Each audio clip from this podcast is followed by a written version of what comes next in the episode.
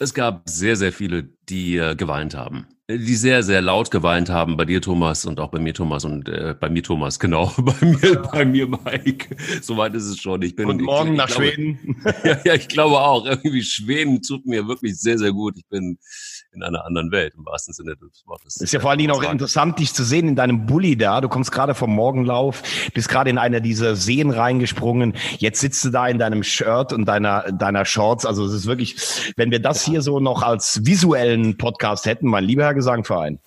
Ja, wir werden irgendwann mal auch einen Videopodcast machen. Ich bin mir ziemlich sicher. Also wenn, wenn, wenn, wenn man dich sehen würde, ich, ich, ich würde ja völlig ausflippen. Also wäre wär ich Frau. Das ist aber ein anderes Thema. Wir haben ähm, äh, wirklich viele äh, Leute gehabt, die gesagt haben, äh, wo bleibt der Podcast? Es ist Montag und äh, wie es in Deutschland so ist, es ist Montag, es ist immer Podcast, warum heute nicht? Dann, ähm, dann gibt es eine klare Erklärung. Es ist Gott sei Dank nicht so, dass Thomas Wagner als Backup-Kandidat äh, bei Promi Big Brother einsteigen musste. Es ist auch nicht so, dass ich äh, schlechte Witze im Fernsehgarten machen musste als Mike Mockridge. Äh, dem ist nicht so, sondern es gab einfach einen ganz, ganz anderen Grund. Ähm, du musstest arbeiten, Thomas. Mal Ja, ich- ab, ausnahmsweise. Ja, ich kam aus dem Urlaub zurück mit meinen Mädels, musste arbeiten, hatte Flugverspätungen. Deshalb mussten wir das auf heute verschieben. Und äh, zum Thema Fernsehgarten zitiere ich äh, den Medienberater von Jürgen Klinsmann, Luca, Mo, äh, Luca Modric, da weiß ich, wer das ist. Mockridge, Luke Mockridge, den musste ich googeln. Ja, und äh, ja, damit hat sich das Ganze auch schon eigentlich erledigt. Aber eins können wir sagen, am ersten Spieltag gab es viele mit richtig dicken Eiern. Eier. Wir brauchen Eier. Der Podcast mit Mike Kleiss. und Thomas Wagner. Ich komme immer noch nicht über Luca Mockridge hinweg. Aber gut, ich, oh Mann, ey, wie komme ich denn aus der Nummer wieder raus? Ähm, es ist auf jeden Fall ein, ein, ein, ein, ein, ein, launiger Bundesligaspieltag gewesen, der erste. So viel kann man sagen. Ähm, vor allen Dingen auch, wenn, wenn man sieht, was so drumherum passiert ist mit noch letzten Neuverpflichtungen, wenn man sieht, ähm, was sehr viel Freude macht, dass es einen neuen DFB-Präsidenten gibt. Ganz viele Themen, über die wir zu sprechen haben heute in dieser Folge. Ähm, äh, deshalb hat sich das Warten vielleicht auch ein bisschen gelohnt. Lass uns doch erstmal gucken, das ist das Wichtigste überhaupt. Äh, der Ball ähm, läuft wieder, Gott sei Dank, und es ist wieder richtig Zunder drin in der Liga und es ist ja, Zunder schon, wenn man auf die FC-Fans guckt. Das ist auch noch ein Thema, das wir beleuchten wollen. Aber vielleicht erstmal das, ähm, was an harten Fakten da steht nämlich Ergebnisse und wo stehen die Mannschaften so. Was hat dich am meisten überrascht an dem ersten Bundesligaspieltag? Ja, überraschend könnte man natürlich sagen, wenn Düsseldorf in, in Bremen gewinnt, Düsseldorf mit dem personellen Aderlass, Bremen ganz klar, wir wollen nach Europa. Äh, da hat sich dieser neue Torwart, Sechs Steffen, also das war überragend, was der gehalten hat, äh, muss man wirklich sagen. So, und dann hast du natürlich schon am ersten Spieltag, wenn Bremen jetzt in Hoffenheim verliert, dann läufst du erstmal so ein bisschen der Musik hinterher. Dann äh, muss ich sagen, Paderborn äh, haben wir ja ausgiebig besprochen, das war sensationell, wie die in Leverkusen gespielt haben. Also du musst dir das mal überlegen, du fährst zu Bayer Leverkusen die in die Champions League in der Rückrunde gestürmt sind, die Spieler haben wie Havertz, wo du normalerweise sagst, boah, das sieht ja fast wie in der Playstation aus, wenn der spielt. Und da kommen die dahin, haben auch ihre besten Spieler verloren und Baumgart sagt, wir spielen offensiv und die holen da fast das Stadion auseinander.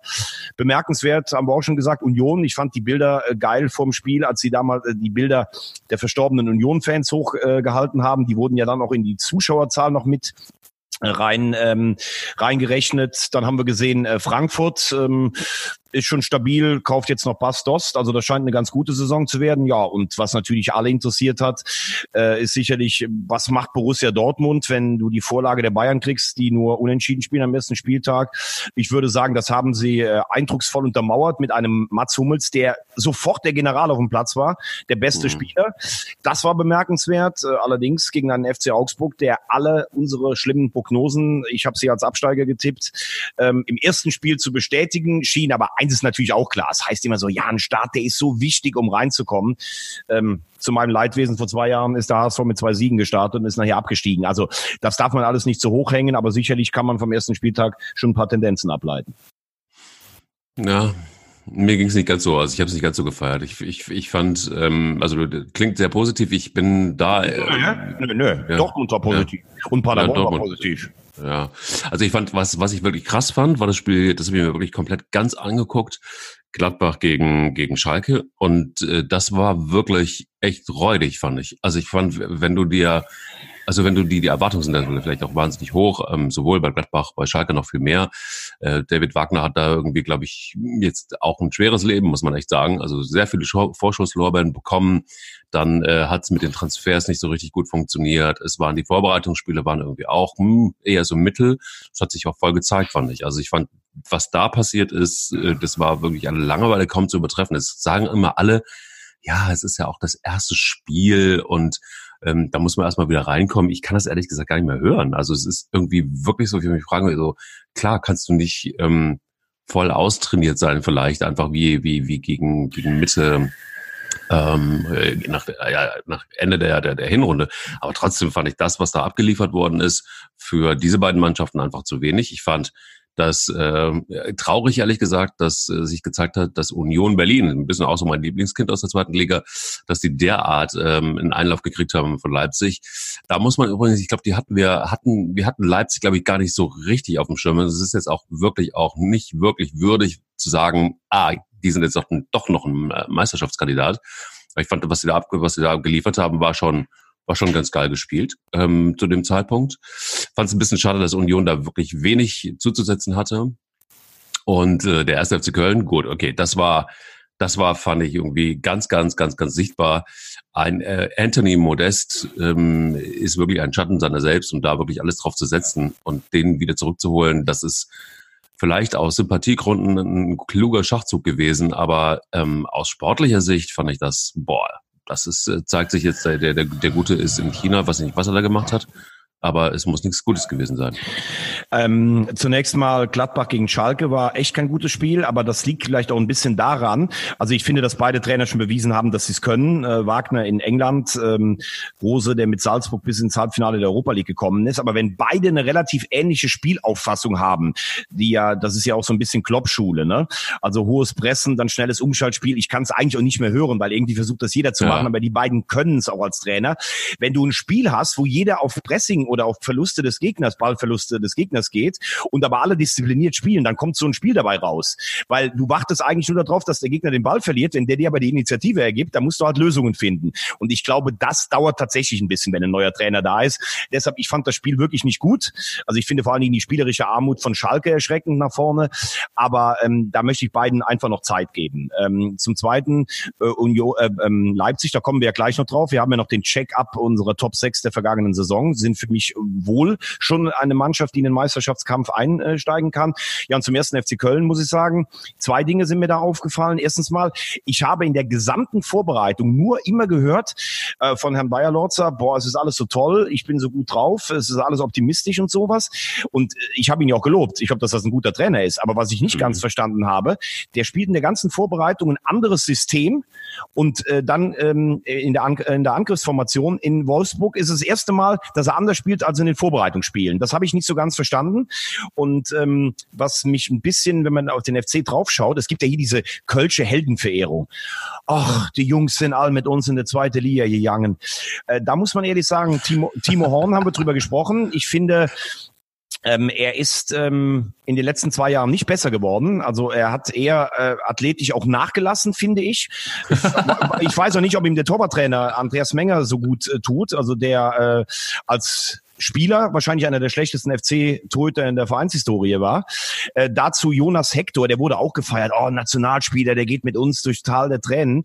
Äh, hat ihm auch nicht gut getan. Ich finde, der ist in so einer Komfortzone. Also der, der Hector, der der 2015, 2016 äh, war, der ja. ein dynamischer Spieler war, sehe ich überhaupt nicht mehr. So eher so selbstzufrieden, eher so ein bisschen genervt. Auch als Kapitän muss ich auch mal vorangehen. Da muss ich auch mal Medientermine wahrnehmen, auf die Fans zugehen. Höger, eigentlich mag ich den von seiner Spielart Grad, aber nach den vielen Verletzungen, ich habe das Gefühl, der läuft 17,1 auf 100 Meter. Und dann hast du Modest angesprochen. ja, wenn du, wenn du nur wegen der Kohle nach, ähm, nach äh, China gehst und dann, ja, der Kölsche Junge ist zurück und so. Also anderthalb Jahre China tun die in dem Alter sicherlich nicht gut, weil du wirst da gar nicht gefordert. Also ich muss sagen, äh, Fee hat nicht schlecht eingekauft, finde ich wirklich, die neuen Spieler, die da gekommen sind. Und man kann auch in Wolfsburg verlieren. Aber angesichts des äh, Startprogramms mit diesen fünf Knallern in den ersten fünf Spielen, hätte ich mir eigentlich in Wolfsburg schon einen beherzten beherzteren Auftritt gewünscht. Und ich glaube halt eben, dass die, die schon lange da sind, so ein bisschen wirklich mal gekitzelt werden müssen, damit die wieder an ihre alten Leistungen rankommen. Ja, aber du hast es da, glaube ich, auch wirklich ein bisschen zu tun mit, mit, mit, mit, mit einer, mit einer Riesendiva, mit Anthony Modest. Ich glaube, der kann so einen Laden ganz schön auseinanderwirbeln, ähnlich wie, wie Lukas Podolski. Auf eine ganz andere Art und Weise. Das ist jetzt eine Mutmaßung, aber es ist wirklich so, ich meine, wie viel ist festgemacht worden an Anthony Modest? Und es ist dann auch wieder genau so gewesen, als sie zurückkamen. Und das ist natürlich für Spieler auch irgendwie die Pest. Ja, da kommt, du, du hängst dich rein, du hängst dich auch in der zweiten Liga rein, du gibst alles und dann kommt ein Anthony Modest und äh, also gerade für so einen Simon Terodde ist das natürlich irgendwie Wahnsinn, würdest du sagen. Ähm, da kommt dann wirklich einer zurück und und alles, äh, der ganze Fokus ist, ist auf ihm. Und ja, ich kann mir gut vorstellen, und da musst ja. du auch noch mit ihm zusammenspielen im Sturm. Und Bayer Lotz, das ist eben genau das, was ich übrigens mal noch gesagt habe in der, in der Analyse, bevor die Liga jetzt wieder anfing. Als ich gesagt habe, Bayer Lotzer wird es nicht schaffen. Bayer Lotzer wird es garantiert diese ganze Saison hindurch nicht schaffen. Er wird vorher, irgendwann wird er gehen müssen. Weil, und da schließt sich für mich wieder so ein bisschen der Kreis, auch, ähm, also er lässt ein anderes System spielen als dann wirklich in Echtzeit. Und auch da merkst du schon irgendwie, klar, jetzt gab es irgendwie die, die, die, die Sperre ähm, Cordoba. Für, für Cordoba, genau. Äh, deshalb ist er ein bisschen gezwungen gewesen. Aber der musste ja jetzt schon, auch teilweise hat sich auch so ein bisschen in der Vorbereitung gezeigt, dealen mit der Situation. Du hast einen Terodde, der Ansprüche hat, völlig zu Recht, finde ich. Der muss jetzt irgendwann mal auch zeigen, dass er in der ersten Bundesliga bestehen kann als Stürmer. Dann hast du einen Modest, der, der quengelt und sagt, ey, ich äh, bin zurückgeholt worden äh, mit einem 10, 20 Jahre Vertrag und ähm, ich spiele jetzt auch, doch vollkommen klar. Dann hast du einen Höger, der auch nicht uneitel ist. Dann hast du einen Hector, der, der gesagt hat, in der Saison 15, 16 war ich total geil, also äh, habt mich doch alle lieb. Ich bin doch der Retter von Köln. Das ist eine schwierige Situation. Aber mit der musst du erstmal klarkommen. Ja, klar, aber ähm, ich habe ja gerade gesagt, das äh, erste Spiel in Wolfsburg kannst du verlieren. Und ich bin schon bei Modest ein bisschen bei dir. Also diese peinliche Inszenierung, wie er zurückkam bei der 70-Jahr-Feier, als wenn es nur ja. Modest gäbe in diesem großen Fußballclub. Äh, der äh, Dann diese Heldenverehrung, bin ich auch bei dir. Also Lukas Podolski, das habe ich nie ganz verstanden. Der ist dreimal abgestiegen mit dem FC und soll in genau. einer Ahnengalerie mit Overath, Flo und Hans Schäfer stehen. Verstehe ich nicht. Aber äh, bei Modest, das ist ein ganz schwieriger Ersatzspieler, gar keine Frage. Das äh, muss auch so gewesen sein. Am Anfang, als er zurückkam, nur gute Laune. Und dann, als Terodde und Cordoba die ganze Zeit gespielt haben, die es ja beide auch hervorragend gemacht haben, lief der schon auch mit einer motzigen äh, Mine über übers Trainingsgelände. Gar keine Frage. Aber am Samstag, also der hat nicht gut gespielt, Modest, damit wir das nicht falsch verstehen. Aber du kannst ja nicht davon ausgehen, dass der 25 Tore schießt, wie er äh, vor drei Jahren geschossen hat, was eine Wahnsinnssaison war, sondern da müssen ja auch erstmal Bälle nach vorne kommen. Äh, Terodde hat mich gefreut, dass er das Tor gemacht hat, weil ich sage, der würde auch bei Bayern oder Dortmund zwischen 15 und 20 Tore schießen ist halt ein Abschlussstürmer. Aber mir hat insgesamt der Mut gefehlt, das Beherzte. Mensch, ich komme zurück ähm, in die Bundesliga. Alle freuen sich, dass der FC wieder da ist. Und dann irgendwie, es war so ein, so ein bisschen mutlos. Es war ohne kreative äh, Bewegungen nach vorne. Und ähm, ja, weil du es eben schon gesagt hast, ähm, ich muss auch ganz klar äh, äh, sagen, also was da von der Kurve kam, das feiern ja jetzt alle so ein bisschen. Ich fand's unsäglich. Ähm, ich muss sagen, Jörg Schmatke ist jemand, der äh, drei, vier Jahre gefeiert wurde für seine Einkaufspolitik, der sicherlich auch ein eitler Typ ist, der manchmal auch schnell beleidigt ist. Und ähm, er hat die drei Millionen mitgenommen, äh, die ihm Herr Spinner, ähm, damit ja keine böse Wäsche gewaschen wurde, vorher vertraglich zugesichert hat. Ähm, da kann man natürlich jetzt noch darüber sprechen. Er hat damals gesagt, ah, der FC ist auch für mich so eine Herzensangelegenheit, hat die lebenslange Mitgliedschaft angetreten. Da kann man vielleicht sagen, hätte ein bisschen von dem Geld für die FC-Stiftung spenden können. Auf der anderen Seite hat er früh genug dann irgendwann gesagt, mit Peter Stöger, das funktioniert nicht mehr jetzt äh, in der fünften Saison. Äh, er wollte damals Bruno Labbadia früh holen, kam da nicht durch, ist dann zurückgetreten. Das sah für viele so ein bisschen nach Flucht aus. Ich finde, damit muss man noch leben als Funktionär, wenn dann Leute singen, hol deine drei Millionen. Aber was ich überhaupt nicht akzeptieren kann, ist diese Scheißhausparole, die hier durch Köln geht seit ein paar äh, Jahren oder seit ein paar Monaten. Ähm, Herr Schmatke hat was mit der Frau von Herrn Stöger gehabt und deshalb ist das Ganze da äh, entzwei gegangen. Dieses Gerücht ist alleine zurückzuführen auf einen hochrangigen FC-Funktionär, der bei einer Auslands-Europa äh, angetrunken Fans erzählt hat, dass es dieses Verhältnis existieren würde. Und seitdem erzählt dir jeder in Köln, dass die ein Verhältnis hatten. Und dann äh, krölt eine ganze äh, Kurve, skandiert äh, darum. Da möchte ich ganz gerne mal fragen, was glauben die Menschen eigentlich, wie sich Frau Schmatke und Frau Stöger gefühlt haben? Also ich finde es unsäglich und gar nichts mit spürbar anders. Also was soll ich sagen? Ich hatte da gestern einen ganz interessanten ähm, WhatsApp-Chat mit einem äh, mit einem Freund von mir der äh, voll im Grunde genommen ins Horn gestoßen hat, der FC-Fans, die gegrölt haben. Ich habe da, da äh, locker dagegen gehalten, weil ich gesagt habe, man muss sich mal, also wenn man klar ist, dann im Kopf ist, dann muss man doch eins mal völlig, völlig, völlig ungelöst von allem mal festhalten. Egal, was jemand privat macht oder nicht macht, das hat einfach keine Sau irgendwas zu interessieren. Das kann man kommen und sagen, hier steht in der Öffentlichkeit. Na und? es ist trotzdem Privatleben. Und selbst wenn es so gewesen ist und wenn Jörg Schmatke halb Köln weggeflext hätte, ist doch scheißegal, ist doch sein Bier. Das Bier von ihm, seiner Frau, von wem auch immer, es ist mir total egal. Wichtig ist auf dem Platz und ist, wenn es eine scheiß Floskel ist, dann ist sie jetzt gerade gut angebracht. Ähm, das, das hat überhaupt nichts damit zu tun, dass Jörg Schmatke und Stöger, dass die erstmal einen guten Job gemacht haben für den 1. FC Köln. Eine ganze Zeit lang. So lange, bis es eben nicht mehr funktioniert hat. Und über vier Jahre hinweg finde ich es schon eine relativ lange Zeit für Bundesliga-Verhältnisse. So, und da kommst du dann irgendwie in eine ganz merkwürdige, und, und es sind 3000 Fans, in Anführungsstrichen Fans, die in meinen Augen das wirkliche Fan-Dasein als erster FC Köln-Fan total besudeln weil ich möchte nicht mit diesen Fans in Verbindung gebracht werden. Ganz einfach. Und wenn jemand drei Millionen Euro aushandelt in seinem Vertrag, wenn er geht, fair. Dann hat er einfach geil verhandelt. Wo ist das Problem? Wenn man einfach mal aufrechnet, was der erste FC Köln ist, wird es wirtschaftlich. Vielleicht können aber auch die einzigen, diese 3000 Menschen gar nicht richtig rechnen. Wenn man diese drei Millionen Euro nimmt und du nimmst einfach mal dagegen, was Stöger und Schmatke in Sachen Kohle in den vier Jahren für den ersten FC Köln gebracht haben, sind drei Millionen Euro übrigens wirklich small money, muss man echt sagen. Und da fehlt mir wirklich jede, aber auch wirklich jedes Argument für das Verhalten von solchen Fans. Und dass das nicht noch viel größer getreten worden ist. Und ich finde es völlig richtig, dass Jörg Schmatke sich überlegt, dagegen vorzugehen, ähm, auch rechtlich gegen vorzugehen, wie auch immer er das machen will, weil das wird, glaube ich, gar nicht so einfach werden. Aber ähm, da ist er nicht nur beleidigt, sondern da hat er irgendwie auch völlig richtig, da hat er so den einen oder anderen Satz auch in der Öffentlichkeit gesagt, den kann ich einfach nur unterschreiben. Ich sage, das ist etwas, was in der Bundesliga überhaupt nichts zu, zu, zu suchen hat, zumal, und da ist auch wieder schließlich für mich wieder so ein bisschen Kreis, das ist nicht das erste Mal, dass in Anführungsstrichen Fans des ersten FC Köln und hey, ich stehe gerne in der Südkurve, so ist es nicht. Und wenn ich beim FC bin, dann wirklich sehr, sehr gerne in der Südkurve. Aber die Verhöhnung von, auch von dem Dietmar Hopp zum Beispiel, der für also ich finde, für den Fußball einiges getan hat, weil er einfach auch da viel gefördert hat und weil er, weil es ihm wirklich um den Fußball ging und nicht darum, seine Eitelkeit zu befriedigen. Ähm, das ist dann irgendwie sowas, wo ich sage, okay, vielleicht einfach mal irgendwie entweder nachdenken und wenn es nicht geht, wenn das Hirn zu klein ist, dann einfach die Fresse halten. Also um es äh, abzuschließen, ich denke, im Fußball darf schon auch mal ein bisschen rustikaler zugehen, auch ein bisschen derber. Ich glaube auch, dass für viele FC-Fans dieser Abstieg, der eigentlich ja völlig unnötig erschien, schon äh, so eine Art Trauma ist und die Art und Weise, wie äh, Schmatke damals zurückgetreten ist und es, äh, sah für viele so ein bisschen aus, als wenn er sich so aus dem Staub macht. Ähm, ich glaube nicht, dass es so war. Ich glaube, dass er einfach gegen das Präsidium nicht durchkam, den populären Trainer Stöger zu entlassen. Leider ist dieses Erfolgsduo damals auseinandergebrochen. Da kann man auch vielleicht geteilter Meinung sein. Also ich sehe es eigentlich wie du. Er hat verhandelt, aber trotzdem hätte man auch vielleicht sagen können, ich verzichte auf einen Teil. Das ist mir alles auch ein bisschen egal. Da kann man auch mal durchaus kritisch nachfragen. Aber wie gesagt, dieses Persönliche.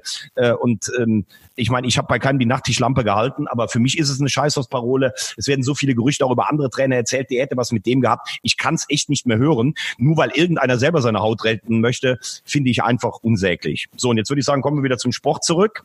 Mhm. Und ich frage dich, ja. ähm, Bayern München. Wir haben viel über das Transferpuzzle gesprochen. Was sagst du? Coutinho, Cuisange. Irgendeiner, irgendeiner hat gesagt, jetzt sind sie bei C angekommen beim Abklappern der Transfer, äh, der Transfermöglichkeiten ähm, und haben aber trotzdem mit Coutinho, muss man sagen, bei aller Kritik, haben sie natürlich schon einen großen Namen nach München gelockt. Ja, sie haben einen Coutinho gezogen und ähm, es soll angeblich so gewesen sein, dass selbst Jürgen Klopp gratuliert hat äh, zu diesem Deal. Ich finde, ähm, ja, also du hast ihn jetzt mal ausgeliehen für 8,5 Millionen Euro. Das ist das, was die Bayern überweisen an Barcelona. Sie können ihn dann im kommenden Sommer für 120 Millionen Euro verpflichten. Ähm, ich sehe es allerdings auch wirklich so, dass ähm, äh, man, also irgendwas musste denen jetzt auch einfallen. Ich verstehe es jetzt nicht. Also ich kann jetzt, okay, also Zweikämpfe mit Coutinho, da freuen sich bestimmt die Delanis und Baumgartner mit Sicherheit nicht. Aber ich könnte mir gut vorstellen, dass ähm, der jetzt erstmal ganz gut ist für so einen Kader und auch ganz gut ist fürs Image. Ich habe den Deal aber nicht wirklich verstanden. Für mich kam es so ein bisschen um die Ecke wie Last Exit. Also da hat man jetzt irgendwie noch einen gefunden mit einem geilen Namen ähm, und sicher auch ein Riesentalent, zweifelsohne. Wie der sich jetzt allerdings, und das ist für mich die entscheidende Frage, einordnen soll in der Bayern-Mannschaft. Für mich ist es nicht zu sehen, dass also ich kann es nicht losgelöst sehen, sondern ich finde, man muss es immer im Gesamtkonstrukt sehen. Wie, wie funktioniert so jemand in der Mannschaft? Wie sieht sowas in der Mannschaft aus?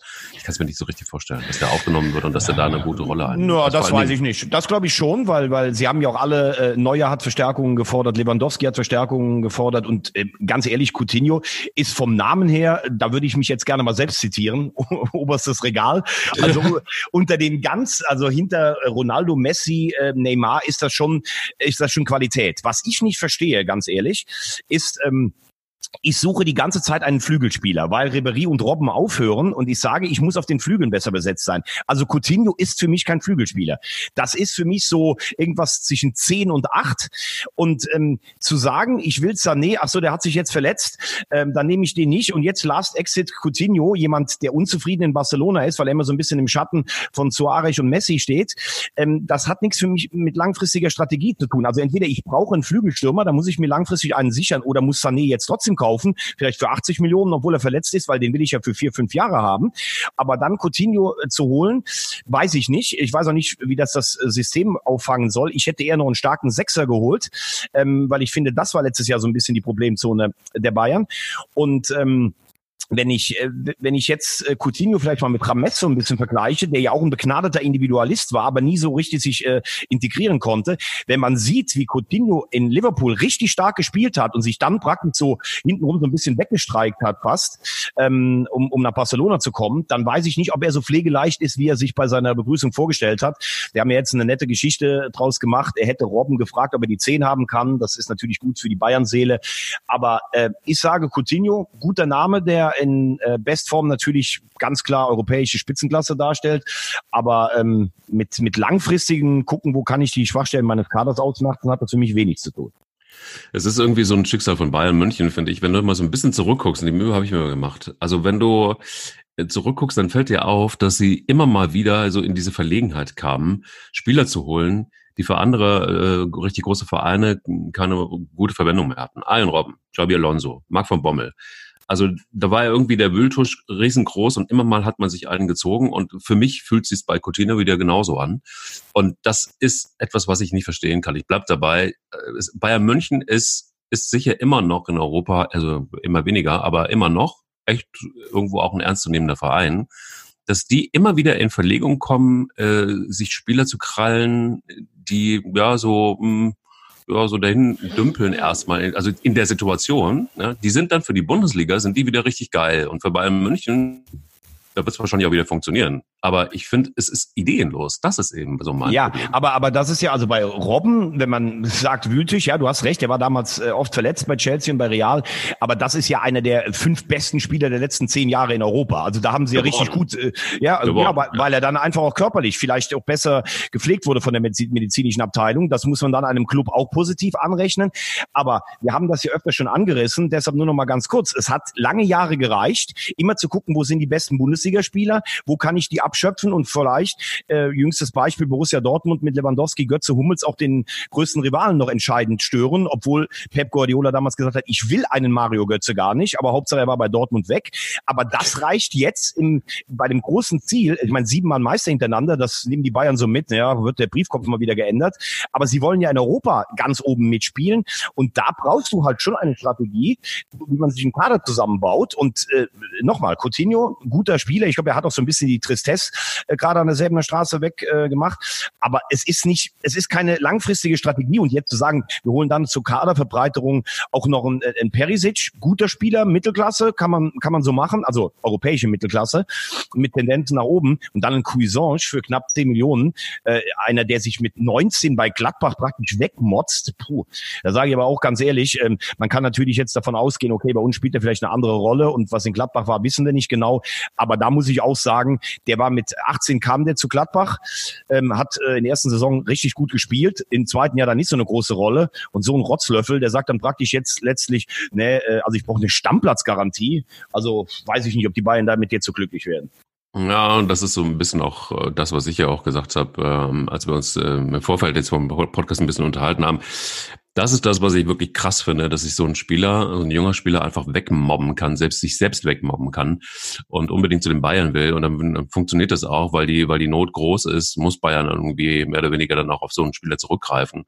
Ähm, das finde ich schon auch eine, eine ganz komische Veranstaltung. Zudem, und das ist irgendwie das, was mir aufgefallen ist, wirklich beim genauen Hingucken, Marco Rose, geiler Typ. Ähm, ich hätte ich nicht, hätte ich nicht gedacht. Ich hätte den jetzt nicht so richtig auf dem Zettel, konnte man auch nicht, weil er in Deutschland keine Riesenrolle gespielt hat, ähm, sein Geld als, auch als Trainer in, in, in Österreich verdient hat, dann auch in so einen Hype reinkam, ähnlich wie David Wagner. Ich sage immer so, okay, ähm, aller Ehren wert, was er da in Salzburg gemacht hat.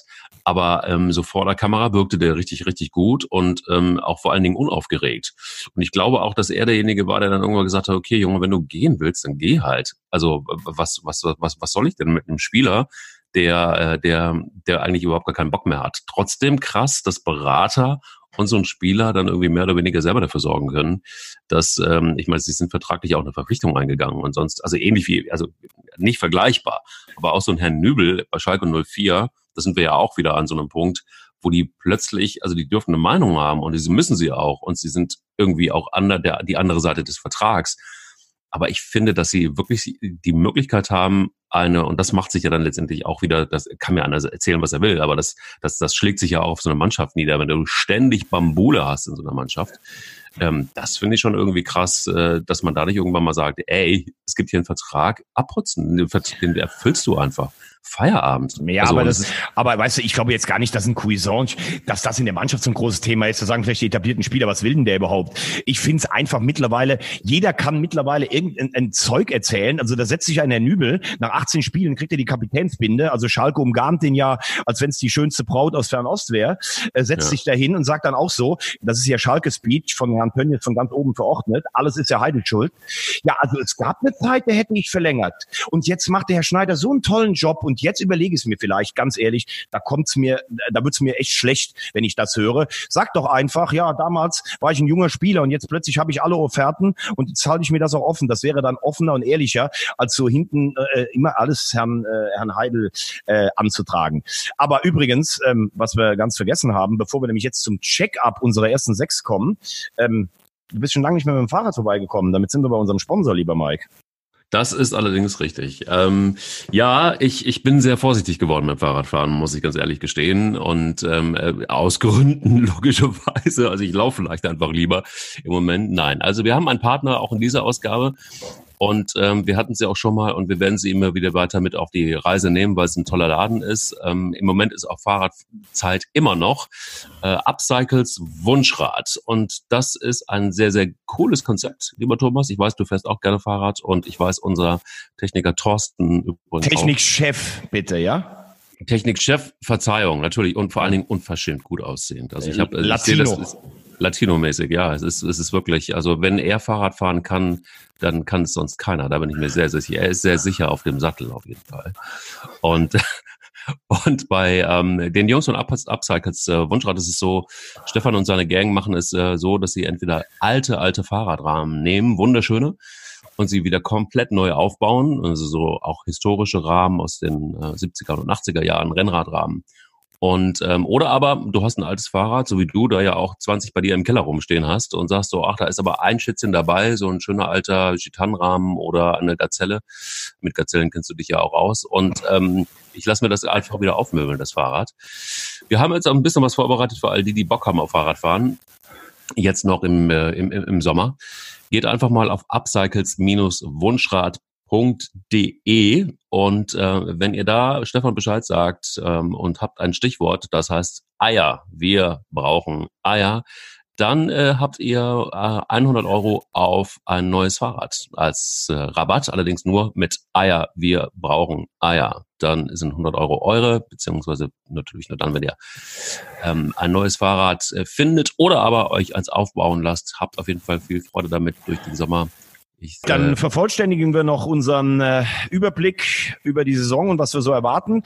Wir sind jetzt bei den Top 6 der vergangenen Spielzeit angekommen. Der VW Wolfsburg ähm, habe ich auch schon gegen Ende der letzten Saison gesagt, ich habe es nicht ganz verstanden, warum ähm, man ähm, mit Bruno Labbadia und Jörg Schmatke, das hat ja eigentlich Ergebnis, Ergebnis technisch gut funktioniert, warum man da nicht weitermacht. Unter Labadia tollen Offensivfußball gespielt. Jetzt haben sie, finde ich, einen interessanten Trainer aus Österreich geholt, ähm, den Herrn Glasner, der den Lask, den Lask in die Champions League Qualifikation geführt hat, da wo der Lask äh, ja eventuell jetzt tatsächlich in die Gruppenphase einziehen kann, nachdem er immerhin den FC Basel, Stammgast in Europa, eliminiert hat. Der ähm, modifiziert das System. Ich finde, sie haben eine ganz interessante Mannschaft. Ich bin Fan übrigens von Wut Wechhorst, dem Stürmer von VW Wolfsburg. Was der Acker Magath ist Wahnsinn, hat letztes Jahr schon 17 Tore gemacht. Ist natürlich immer so der Standort Wolfsburg, so, oh, ja gut, berührt mich jetzt nicht so total, aber ich finde, sie spielen eigentlich einen ganz guten Fußball. Bin gespannt, wie das mit dem, mit dem Übergang ähm, funktioniert. Ich könnte mir vorstellen, dass das für Jörg Schmatke mit Marcel Schäfer eigentlich ein ganz guter äh, Platz ist. Also ich sage Wolfsburg zwischen Platz 6 und 8 für die neue Spielzeit. Was sagt Mike? Ich gehe da im Grunde genommen mit. Also bei Wolfsburg, nee, warte mal, nee, gehe ich nicht. Nachdem ich das Spiel gesehen habe ähm, gegen Köln, das ist natürlich noch viel zu früh, aber ich glaube einfach, dass, dass das Wolfsburg äh, den Schwung mitnimmt aus dem letzten Jahr. Und ich kann mir gut vorstellen, dass äh, dadurch, dass jetzt, ich glaube, es hat gut getan. Ich weiß, du bist ein großer Bruno Labbadia-Fan, aber ich finde es richtig, dass man sagt, okay, wir nehmen den Schwung mit. Der hat einen mega Job gemacht. Das finde ich auch wichtig und richtig, dass man ihn dementsprechend äh, da hervorhebt glaube aber auch, dass man da jetzt sagt, okay, wir sind da jetzt, wo wir sind und wir wollten da auch wieder hin. Das hat Labadia geschafft. Wir wollen jetzt aber auch den Schwung mitnehmen, machen das mit einem neuen Trainer. Und so, zumindest immer angedeutet, hat sich das ja, dass das aufzugehen scheint. Warten wir mal ab.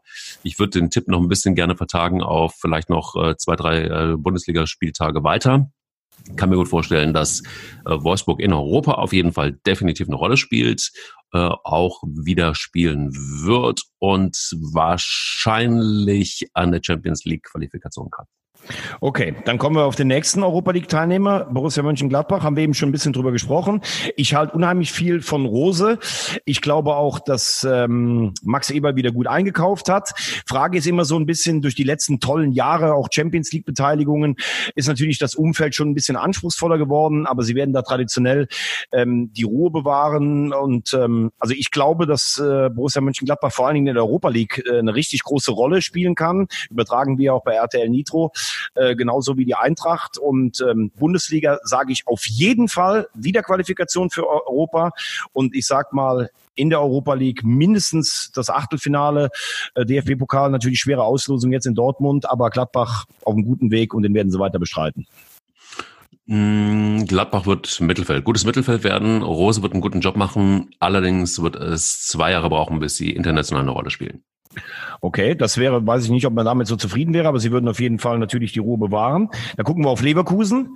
Ähm, Peter Bosch ist ja Verfechter von gnadenlosem Offensivfußball. Ähm, bei Ajax hat es funktioniert damals, in Dortmund hat es nicht funktioniert, in der Rückrunde bei Leverkusen ja.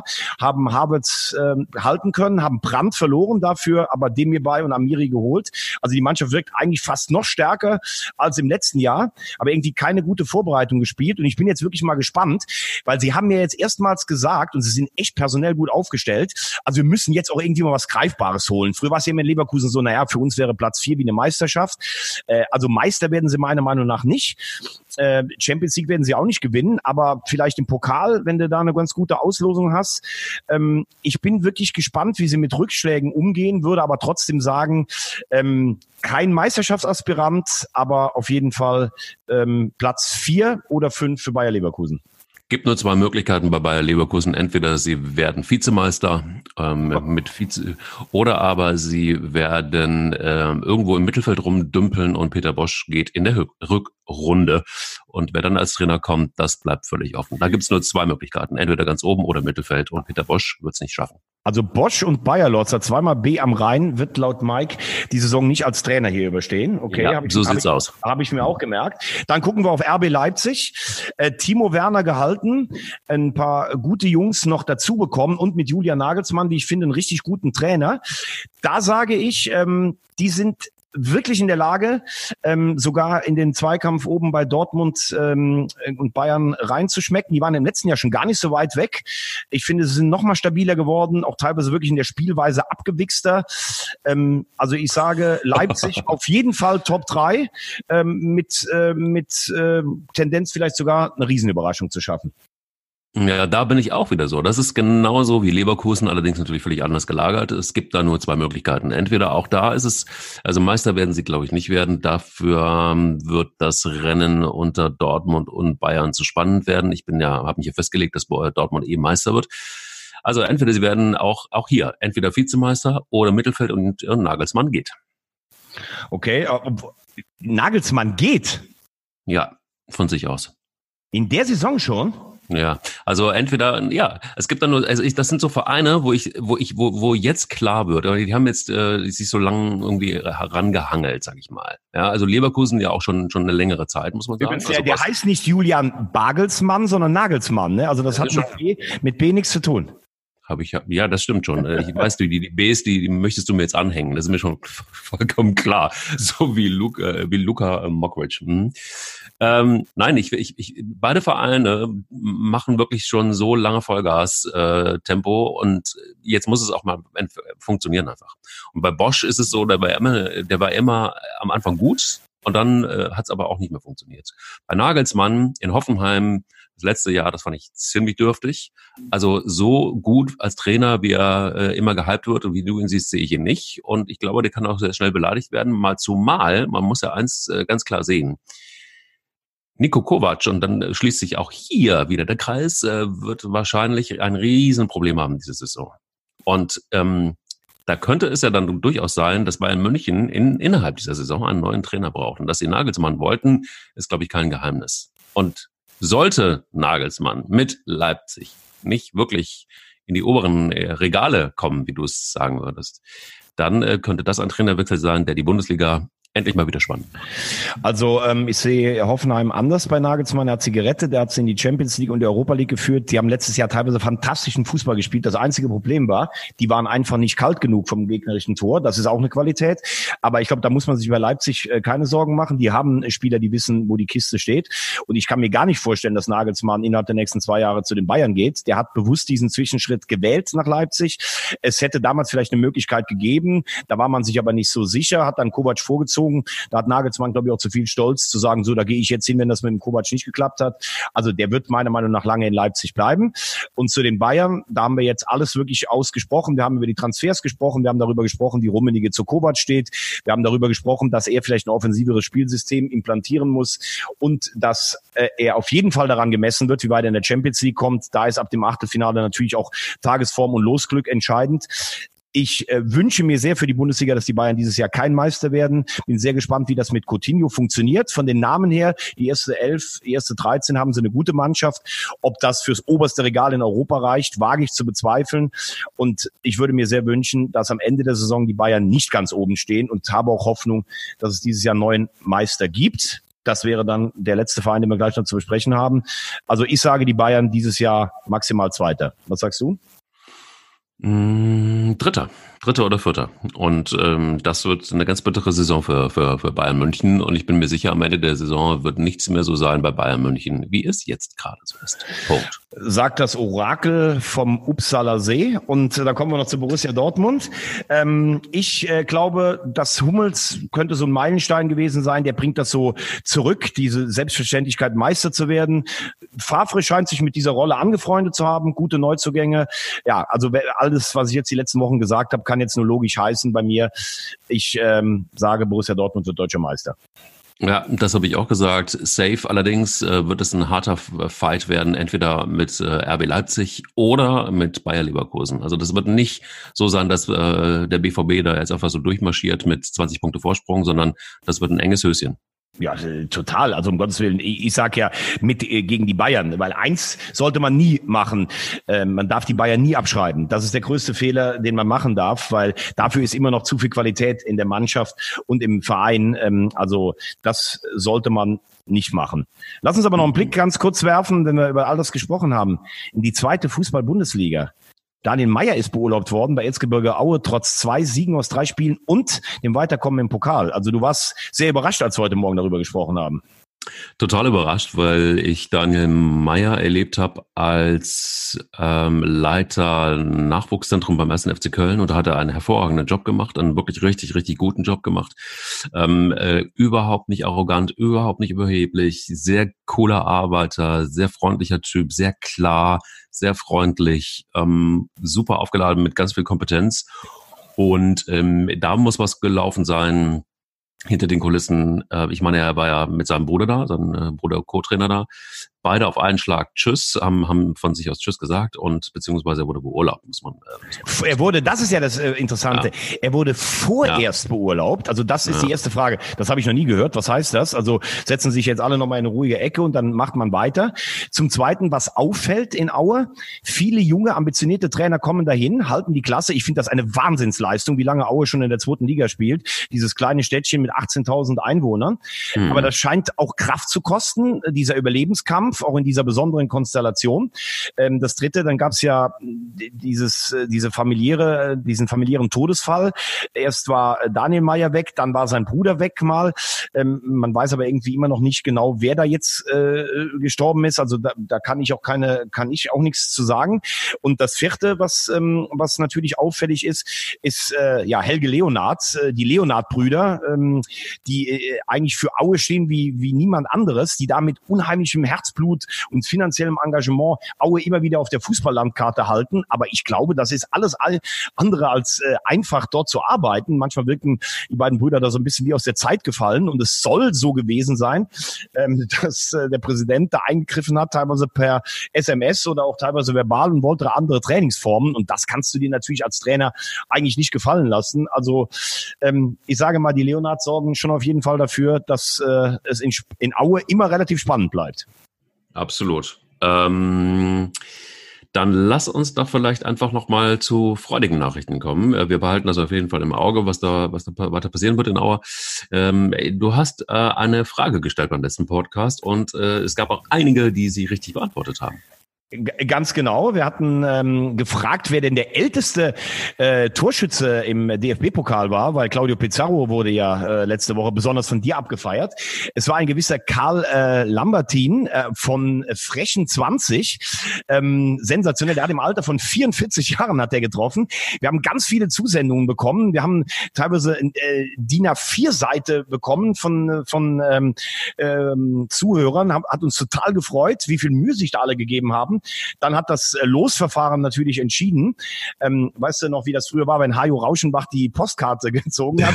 Da, da, da gibt's übrigens so einen, so einen ganz geilen Spot. Michael Rummenigge, der zieht beim Tor des Monats eine Postkarte, guckt auf die Adresse, wirft das Ding wieder rein und sieht was Neues. Da gab's Protestanrufe während der Sportschau noch. Naja, jedenfalls hat, ähm, hatten wir einen Sieger gesponsert, dieses Gewinnspiel von äh, Joe Merino, äh, der Bekleidungsmarke aus, aus den Niederlanden, von der Niederlassung in äh, Düsseldorf, also unser Sponsor, der dieses Gewinnspiel ähm, praktisch ausgelobt hat und äh, gewonnen hat, äh, ein Herr Yannick Barkic aus Köln. Ähm, das, wir haben uns schon in äh, Verbindung gesetzt, ähm, also das äh, Shirt, die Oberbekleidung ist schon auf dem Weg. Auch das wollen wir hier natürlich noch mitteilen. Herzlichen Glückwunsch und äh, vielen Dank an alle, die mitgemacht haben. Mega, mega, mega gut. Also mega gut. Richtig, richtig gut. Ich habe es hart gefeiert, genauso wie den neuen DFB-Präsidenten, muss man ganz ehrlich sagen. Ähm, sag du was dazu. Also ich meine, der Präsident des SC Freiburg wird neuer DFB-Präsident. Winzer aus Freiburg, äh, bodenständig, so wie man das gerne hätte, wie man das gerne hat und ähm, äh, auch äh, einiges geleistet in Freiburg. Und man hofft natürlich so ein bisschen darauf, dass er das auch beim DFB so ein bisschen auf. Ich habe es nicht ganz verstanden, weil ganz ehrlich, lass mich das so vielleicht noch vorausschicken. Ich hätte gedacht, ähm, Olli Bierhoff wäre eigentlich ein ganz guter Kandidat gewesen. Aber ähm, da hat uns der DFB doch ganz schön überrascht. Ich glaube, dass äh, der Widerstand gegen Oliver Bierhoff dann doch zu groß gewesen wäre. Das ist ja nicht äh, everybody's darling im, deutsche, im deutschen Fußball. Auch dieses WM-Desaster im letzten Jahr. Also ich glaube, da sagt man, der soll in seinem Kerngeschäft erstmal bleiben und das alles wieder ans Laufen bringen. Ähm, ich bin echt überrascht. Äh, ich finde es eine find's ne gute Entscheidung für Fritz Keller, obwohl es ja da schon von den ostdeutschen Regionalverbänden noch ein bisschen Widerstand jetzt gab. Ähm, es, es ist mal was ganz anderes als früher. Also entweder hattest du einen Berufsfunktionär oder du hattest einen, der gesagt hat, wie Theo Zwanziger oder Reinhard Grindel, ich bin jetzt ein Vertreter der Amateure und ist dann im Amt äh, so irgendwie ein bisschen zum Sonnengott dann mutiert. Ähm, Fritz Keller hat in Freiburg schon viel äh, geleistet. Der SC Freiburg ist vor allen Dingen ein Verein, der wirklich über den Tellerrand hinweg äh, blickt, der sich auch für soziale Themen interessiert. Ähm, die sind eigentlich da sehr, sehr anständig äh, unaufgeregt, obwohl der während dem Spiel wie ein HB-Menschen an der Außenlinie auch teilweise rumläuft. Ich habe mal eine wunderbare Szene mit ähm, Fritz Keller und Michael Preetz damals erlebt bei Freiburg gegen, gegen Berlin. Die haben sich so angegiftet. Äh, Preetz sprach damals von unterster Schublade. Keller hat sich danach entschuldigt. Äh, übrigens, Michael Preetz hat das jetzt äh, auch sehr gefeiert, dass er das wird. Also kurzum, Keller hat viele Befürworter ähm, in der Liga. Das ist jemand, der jetzt diesen Spagat auch zwischen Vereinen wie dem SC Freiburg, den Amateuren, aber auch Borussia Dortmund, Bayern München schaffen muss. Ähm, ist ein sehr angenehmer, intelligenter Gesprächspartner der ein Sterne-Restaurant im Schwarzwald hat. Ich durfte auch schon mit ihm ein Weinchen da trinken. Also ich, ich feiere ihn hart. Ich finde, das ist ein ganz, ah, ganz, deshalb, ganz, deshalb, nee, nee, ganz, deshalb. ganz, ganz toller Typ. Und er ist ja auch einer der, der Winzer. Du kannst ja trotzdem, im Aldi kannst du ja seinen Wein kaufen, äh, äh hervorragenden grauen Weißburgunder. Und ähm, ich finde, das gibt zu dem DFB so ein bisschen die Glaubwürdigkeit zurück und wir beide als Nostalgiker. In diesem Restaurant seines Vaters hat die deutsche Nationalmannschaft auf der Rückkehr 54 vom WM Wunder in Bern Stopp gemacht, hat da gefeiert. Fritz Walter war Stammgast im Haus und drei Jahre später wurde der kleine Fritz geboren und Fritz Walter ist der Partneronkel von Fritz Keller. Also wenn das kein gutes Omen für den DFB ist, dann weiß ich es auch nicht. Also aber warum nennst du mich eigentlich die Rosamunde Pilcher des Fußballpodcasts? Ich meine, wenn einer die wirkliche, echte Rosamunde Pilcher ist, ist, bist du das doch mit dieser Geschichte. Da kriege ich ja Pipi in den Augen und alles. Also, wenn du mich jetzt sehen würdest, ich habe sogar auf meinem weißen Shirt, habe ich wirklich so rosa Munde. Also irgendwas ist hier abgefärbt, muss ich ganz ehrlich sagen. Ich bekenne mich dazu. Ich trete heute in die Mike Leis Fußstapfen. Ich bin heute die Rosamunde Pilcher. Das ist so schön, die alte Geschichte mit Fritz Walter. Unglaublich, wirklich. Ich merke auch, deine Stimme wird, wird, wird wirklich, die, die, die kriegt, die, die hat ja so einen leichten Belag auch schon so, ne? Also es ist wirklich, also es ist sehr äh, pilcheresk angehaucht, irgendwie deine Stimme. Ich mag das sehr, lieber Thomas. Ich mag das sehr. Also ich finde wirklich auch, man muss ja nicht immer hart sein, um Eier zu haben. Aber du hattest sie heute für mich und ich feiere es hart also die, nicht die Eier, sondern einfach dich. und, und sage in diesem Sinne, lass uns ganz smooth und mit sehr viel, viel Gefühl in Gedenken an den neuen DFB-Präsidenten und an Fritz Walter sagen, auf Wiedersehen bis zum nächsten Montag und habt es gut, alle, die zuhören. Und es gibt nur eins, was zählt, nämlich Eier. Wir brauchen Eier. Eier.